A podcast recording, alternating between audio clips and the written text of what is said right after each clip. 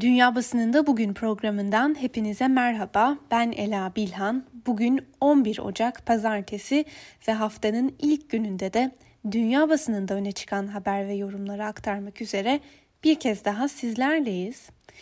Bugün bültenimize sık sık yaptığımız gibi Amerikan basınıyla başlayacağız. Amerika'nın başkenti Washington'da Başkan Donald Trump destekçileri arasında bir grubun kongre binasını işgal etmesinin ardından tepkiler hem demokrat hem de cumhuriyetçi kanattan gelmeye devam ediyor. Demokrat Partili siyasetçiler Trump'ın olağan zamanından önce görevi bırakması için bu hafta harekete geçiyorlar. Temsilciler Meclisi yeni haftayla birlikte kongrenin gündemine azil tasarısını getirmeyi planlıyor. Trump çarşamba günkü protestolar sırasında yaptığı konuşmada destekçilerini kongreye baskın düzenlemeye teşvik etmekle suçlanıyor. Demokratlar Başkan Yardımcısı Mike Pence'e 25. madde seçeneğini gözden geçirmesi için baskı yapıyor ancak danışmanlarından birine göre Başkan Yardımcısı Pence bu fikre sıcak bakmıyor. Reuters'a konuşan Beyaz Saray kaynaklarına göre Trump ve Pence çarşamba günü yaşanan baskından bu yana birbiriyle hiç konuşmadı ancak Pence'in yine de 25. maddeyi uygulamak için harekete geçmesi pek olası gözükmüyor. Voice of America'nın bu konudaki haberine göre Temsilciler Meclisi'nde demokratlar çoğunlukta ve Trump'la ilgili azil kararının çıkması oldukça yüksek ihtimal. Amerikan medyasına göre Senato çoğunluk lideri Mitch McConnell Senato oturumu için 19 Ocak tarihini işaret etti. Ancak 20 Ocak'ta Joe Biden'ın yemin töreni var. Oylama olsa bile Trump destekçilerinin çarşamba günkü kongre baskınına rağmen Senato'da Trump'ı görevden almak için 67 sayısına ulaşmak yine de oldukça zor görünüyor. Washington Post gazetesinin dikkat çeken bir iddiası var. Diyor ki ABD'de son bir haftada yaşananlar sadece cumhuriyetçileri değil aynı zamanda demokratları da böldü. Çünkü demokratların bir kısmı Trump'ın azledilmesi gerektiğini savunurken e, başını Biden'ın çektiği bir diğer demokrat grup ise dillendirmeseler dahi bu azil sürecinden yana değiller. Çünkü hem kutuplaştırıcı siyasetin dışında kalmak istiyorlar hem de kendi gündemleriyle meşgul olmak istiyorlar. Washington Post'tan David Kendall da e, benzer bir şekilde yorumunda şöyle yazmış. Trump'ın azledilmesi için gereken süre yok. Bunun yerine onu bol bol kınayın. Ancak New York Times'taki bir yorum tam tersine işaret ediyor. Trump'ı suçlayın ve hüküm giydirin. Kongre kendini savunmak zorunda. Trump'ın böyle bir isyanı kışkırtması Cumhuriyet'in kuruluşunu tehdit eden kuvvetler ayrılığının ihlalidir. Hatta New York Times'tan Charles Blow'a göre sadece Trump'ın değil yanında duranların veya bulunanların da yargılanması gerekiyor. Hukukun üstünlüğü ilkesi iktidardakiler dahil olmak üzere herkese uygulanmalı. Bu arada Cumhuriyetçi Parti'de Trump'a istifa çağrıları da artıyor. Cumhuriyetçi Parti Senatörü Pat Toomey, Başkan Donald Trump'ın istifa etmesi gerektiğini söyledi.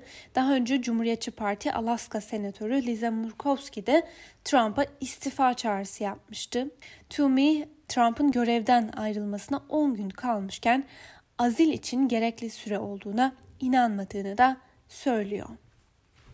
Peki bu istifa çağrıları ve azil süreciyle ilgili halk ne düşünüyor? Anket sonuçları Amerikalıların çoğunluğunun Trump'ın bir an önce görevden alınması taraftarı olduğu yönünde. Örneğin Reuters haber ajansı ile Ipsos araştırma kurumunun anket sonucuna göre Amerikalıların %57'si Başkan Trump'ın azledilmesi taraftarı. Bu görüşü savunanların çoğunluğu demokrat olmasına rağmen cumhuriyetçiler arasında da kongre baskını sonrası Trump'a yönelik yaklaşımları değiştirenler göze çarpıyor. Trump'ın göstericileri kongreye yürümeye teşvik ettiği ifadelerde Amerikalıların %70'i tarafından yanlış bulunuyor. Her 10 demokrattan 9'u Trump'ın azledilmesinden yana. Bu oran cumhuriyetçiler arasında ise %20'de kalıyor ve Trump'ın kongre tarafından azledilmesini isteyenlerin oranı ise %14. Diğer taraftan %13'lük bir kesim ise Trump'ın istifa etmesinden yana. New York Times'ın bir haberiyle devam edelim. Bir dizi başarısızlık meclis binasında ölümcül kuşatmaya nasıl yol açtı? Kongre polisi daha önce ulusal muhafızın destek teklifini birçok kez geri çevirmişti. Bu yüzden ek kuvvetin gelmesi saatler sürdü. Ancak unutmamak gerek İngiliz birliklerinin 1812 yılındaki saldırılarından bu yana kongrenin savunması ilk kez başarısızlığa uğradı. Arnold Schwarzenegger kongre binasındaki isyanı Holokost'un başlangıcı olan bir öfkeyle ilişkilendirdi ve bu konudaki görüşlerini aktardığı video ise viral oldu. Washington Post kenarda kalmış, göz ardı edilen bir meseleyi tekrar gündemine taşımış. Malum geçtiğimiz hafta Georgia'da ikinci tura kalan seçimler yapılmıştı ve seçim sonucu Temsilciler Meclisi'ndeki çoğunluğu da belirlediği için kritik öneme sahipti. Ancak Washington Post'un yorumuna göre Trump'ın dayanaksız bir şekilde seçimlerde hile yapıldığını iddia etmesinin faturası Cumhuriyetçilere patladı. Başkanın saplantılı iddiaları Georgia'daki seçimlere de mal oldu. Yıllarca birçok demokrat ve az sayıda cumhuriyetçi Trump'ın zehirli siyaset tarzı hakkında uyardılar ve geçtiğimiz hafta yaşanan olaylarla korkunç tahminleri gerçek oldu diyor Washington Post bir diğer yorumda. Ve bir diğer gelişmeyle devam edelim. Twitter kuralları ihlal etmesi gerekçesiyle Trump'ın hesabını kalıcı olarak kapattı. CNN International'ın bu konudaki haberine göre Twitter'ın Trump'ın hesabını kurallarını tekrar tekrar ihlal ettiği ve şiddet olaylarına sebep olma riski yarattığı gerekçesiyle kalıcı olarak kapatmasının ardından Trump destekçilerinin gündemini sosyal medya şirketleri oluşturdu. Ve CNN'in yorumuna göre Trump Beyaz Saray'daki son günlerinde sosyal medya devleriyle mücadele edecek. Öbür taraftan sosyal medya hesaplarını kullanamayan Trump kendi sosyal medya platformunu kuracağını da açıkladı. Amerikan basınının ardından İngiliz basınının en önemli gündemine de geçmeden önce The Guardian'da öne çıkan bir köşe yazısına kısaca göz atalım. Özetle Robert Reich'in yazısına göre Trump bir darbe girişiminde bulundu. Trump'a bu süreçte destek olanlar da bunun bedelini ödemeli, hatta görevden alınmalı. Trump'ın kişisel avukatı Rudy Giuliani'den Fox News'a, oğlundan Twitter'a kadar birçok kişi ve kuruluş yaşananlardan sorumlu çünkü Trump her şeyi tek başına yapmadı. Gelelim İngiltere'nin bir numaralı gündemine. İngiltere'de vaka sayıları kontrolden çıkmış durumda. Öte yandan İngiltere'nin başkenti Londra'da bir dizi olağanüstü hal uygulaması da devreye girdi. Mutasyona uğrayan ve daha bulaşıcı olduğu tespit edilen yeni virüs türünün de etkisiyle vaka sayılarındaki artışın hastanelerde baskı yarattığı belirtiliyor. Başbakan Boris Johnson dün yaptığı açıklamada hastanelerimiz salgının başından bu yana olmadığı kadar baskı altında ve ülkede vaka sayıları alarm verici düzeyde artıyor dedi ve sağlık sisteminin üzerindeki yükü hafifletmek için harekete geçilmesi gerektiğini söyledi. İngiltere basınına göre özellikle başkent Londra'da mutasyona uğramış olan virüsün kontrolden çıktığı ve Londra'da koronavirüse yakalanma oranının her 100 bin kişide binden fazla olduğu belirtiliyor.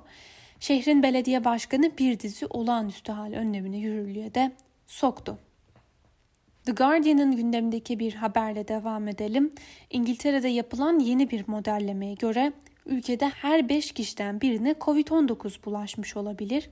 Buna göre salgının başlangıcından bu yana 12.4 milyon kişiye virüs bulaşmış olabilir. Ancak yalnızca 2.4 milyon kişi test edilerek tespit edilebilmiş. Alman basınıyla devam edelim. Deutsche Welle'nin bir haberine göre Almanya'da 27 Aralık'ta ülke genelinde başlayan aşılama ve 14 Aralık'tan bu yana yürürlükte olan kapanmaya rağmen koronavirüs vaka ve can kayıpları yüksek seyrediyor. Almanya'da koronavirüs nedeniyle hayatını kaybedenlerin sayısı yeni bir zirveye ulaştı. Noel ve yılbaşı tatili süresince daha az test yapılması nedeniyle vaka sayılarının etkilenmiş olabileceği de belirtiliyor. Başbakan Angela Merkel de gerçek vaka artış oranının 17 Ocak'tan sonra netleşeceğini söylüyor. Almanya'nın gündemindeki bir diğer önemli haberle devam edelim. Bozkurtlar hem Alman basınının hem de Alman siyasetinin bir kez daha gündemine oturdu. Almanya'da iktidarın büyük ortağı Hristiyan Demokrat Birliği'nden yani CDU'dan ülkede bir süredir yasaklanmasına ilişkin tartışmalarla gündemde olan ülkücü harekete ilişkin yeni bir açıklama geldi. Partinin iç politika sözcüsü Christoph de aşırı sağcıların CDU'da işi yok, ister Alman olsun isterse de Türk kökenli olsun diye konuştu. Almanya'nın İç İstihbarat Örgütü Anayasayı Koruma Teşkilatı'nın tahminlerine göre Almanya'da ülkücü harekete mensup yaklaşık 11 bin kişi yaşıyor. Alman basınından NTV Nachrichten gelişmeyi şu başlıkla duyurmuş. Türk aşırı sağcılar yani Bozkurtlar Alman siyasetini endişelendiriyor ve bu konu Die Welt'in de bugün gündeminde. Türk milliyetçisi olup aynı zamanda bir Alman partisinin üyesi olunabilir mi? Aşırı sağcı olarak sınıflandırılan ülkücü hareketin bazı üyeleri için bu bir çelişki değil. CDU'nun iç politika sözcüsü şimdi bu çelişkiye karşı çıkmaya kararlı gibi gözüküyor. Yorumunu yapmış Die Welt gazetesi. Fransız basınından Le Monde'un bir haberiyle devam edelim. Bugün Fransa'nın ev sahipliğinde iklim konulu tek gezegen zirvesi video konferans yoluyla yapılacak. Le Monde'a göre Fransa öncülüğünde başlayan bu girişimle birlikte Fransa yeşil diplomasiyi yeniden başlatmak istiyor. Zirveye katılanların belirli somut taahhütlerde bulunun, bulunması da talep ediliyor. İsrail'e ilişkin bir haberle devam edelim. İsrail bulaşıcılığı artmış yeni mutasyon nedeniyle yeni sınırlamaları devreye koymuş olsa da aşı yarışında açık ara dünya lideri konumunda bulunuyor. Ocak ayının ilk haftası itibariyle 9.3 milyonluk ülkede nüfusun %15'inden fazlası yani 1.5 milyondan fazla kişi aşılandı. BBC'nin haberine göre aşı yarışında İsrail'in başarısı 4 başlıkta sıralanıyor. Erken sipariş, dağıtımın dijital yürütülmesi, arz zincirinin genişletilmesi ve aşıya piyasanın üzerinde ödeme yapılması. İsrail'in BioNTech aşısı için piyasa değerinin üzerinde ödeme yapıldığı biliniyor. Hatta bir Sağlık Bakanlığı yetkilisi aşıya doz başına 62 dolar ödendiğini de söyledi. Öte yandan İsrail Filistinlilerle aşıyı paylaşacak mı sorusu da gündemde. Liberal Haaretz gazetesinde çıkan bir başyazıda İsrail'in uluslararası yasalar karşısında ve etik olarak Filistinlilere aşı sağlamak zorunda olduğu belirtilmiş.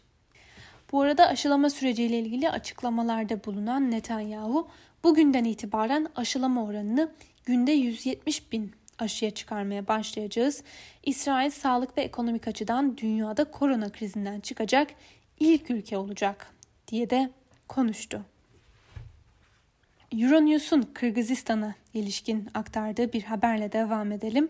Kırgızistan'da 4 Ekim'de yapılan parlamento seçim sonuçlarının iptalini talep eden muhalefet parti taraftarlarının düzenlediği gösterilerin şiddet olaylarına dönüşmesi üzerine Cumhurbaşkanlığı ve parlamento işgal ve talan edilmişti. Son olarak dün Kırgızistan'daki Cumhurbaşkanlığı seçimlerinden milliyetçi aday Sadır Çaparov zaferle çıktı. Kırgızistan Merkez Seçim Komisyonu eski Başbakan Japarov'un Cumhurbaşkanlığı seçimlerinde oyların neredeyse %80'ini elde ettiğini açıkladı. Milliyetçi adayın oyların yarısından fazlasını almasından dolayı seçimler ikinci tura gerek kalmadan tamamlanmış olacak. Rus basınından Moscow Times'ın gündemindeki bir habere de kısaca göz atalım. İngiltere'de mutasyona uğramış virüs hakkında çıkan iddiaların ardından birçok ülke gibi Rusya'da İngiltere'den gelen uçuşları süresiz olarak askıya aldığını duyurmuştu. Ancak Rusya'nın çabalarına rağmen ülkede mutasyona uğramış virüs tespit edildi. Bir diğer haberle devam edelim. Dağlık Karabağ krizinde sık sık Ankara'nın da masada olması gerektiğini söyleyen Erdoğan'ın bu talebi Rusya tarafından kabul edilmemiş gibi gözüküyor. Vladimir Putin, Azerbaycan Cumhurbaşkanı İlham Aliyev ve Ermenistan Başbakanı Nikol Paşinyan arasında bugün Moskova'da üçlü bir görüşme gerçekleştirilecek. Çin'in Hong Kong özel idari bölgesinde polis 6 Ocak'ta Ulusal Güvenlik Kanunu ihlal ettikleri gerekçesiyle aralarında eski delegelerinde olduğu 50'den fazla muhalifi gözaltına almıştı. Son olarak Avustralya, ABD, İngiltere ve Kanada Dışişleri Bakanları 53 muhalifin gözaltına alınması nedeniyle Çin'in Hong Kong özel idari bölgesine tepki gösterdi. Çin basınından Global Times'ın yorum köşesinde ABD'de yaşananlarla ilgili bir değerlendirme yapılmış. Buna göre ABD'de büyük fikir ve görüş ayrılıkları çözülmediği sürece daha fazla şiddet olayı yaşanacak. Kongre binasına saldıran Trumpçı çete dünyanın ABD'ye yönelik algısının nasıl değiştiğini ve nasıl değişeceğini de şimdiden gözler önüne serdi. Öte yandan yine Global Times Trump'ı platformsuzlaştırma girişimini de eleştiriyor. Trump'ın sosyal medyada susturulması ifade özgürlüğü için ne anlama geliyor? ABD demokrasisi ve hukukun üstünlüğü ilkesiyle övünür ancak son yaşananlar ülkede açıkça siyasetin egemen olduğunu kanıtlamak için yeterli. Ve son olarak Japon basınına da göz atalım. Japan Times'ın haberine göre son aylarda koronavirüs vakalarının arttığı Japonya'da hükümet Nisan 2020'den sonra ikinci kez nüfusun en yoğun olduğu 4 eyalette olağanüstü hal ilan etti. Aynı gün başkent Tokyo'da koronavirüs vaka sayısı 2447 ile rekor düzeye ulaştı. Cumhurbaşkanı ise daha sert önlemlerin sinyalini vermeye başladı. Japan Times'ın yorumuna göre Batı Japonya'nın Covid-19 ile mücadele biçimine imrenmeli, ders çıkarmalı, hatta kendi de uygulamalı. Sevgili Özgürüz Radyo dinleyicileri, Japon basınından aktardığımız bu haberle birlikte bugünkü programımızın da sonuna geldik. Yarın aynı saatte tekrar görüşmek dileğiyle şimdilik hoşçakalın.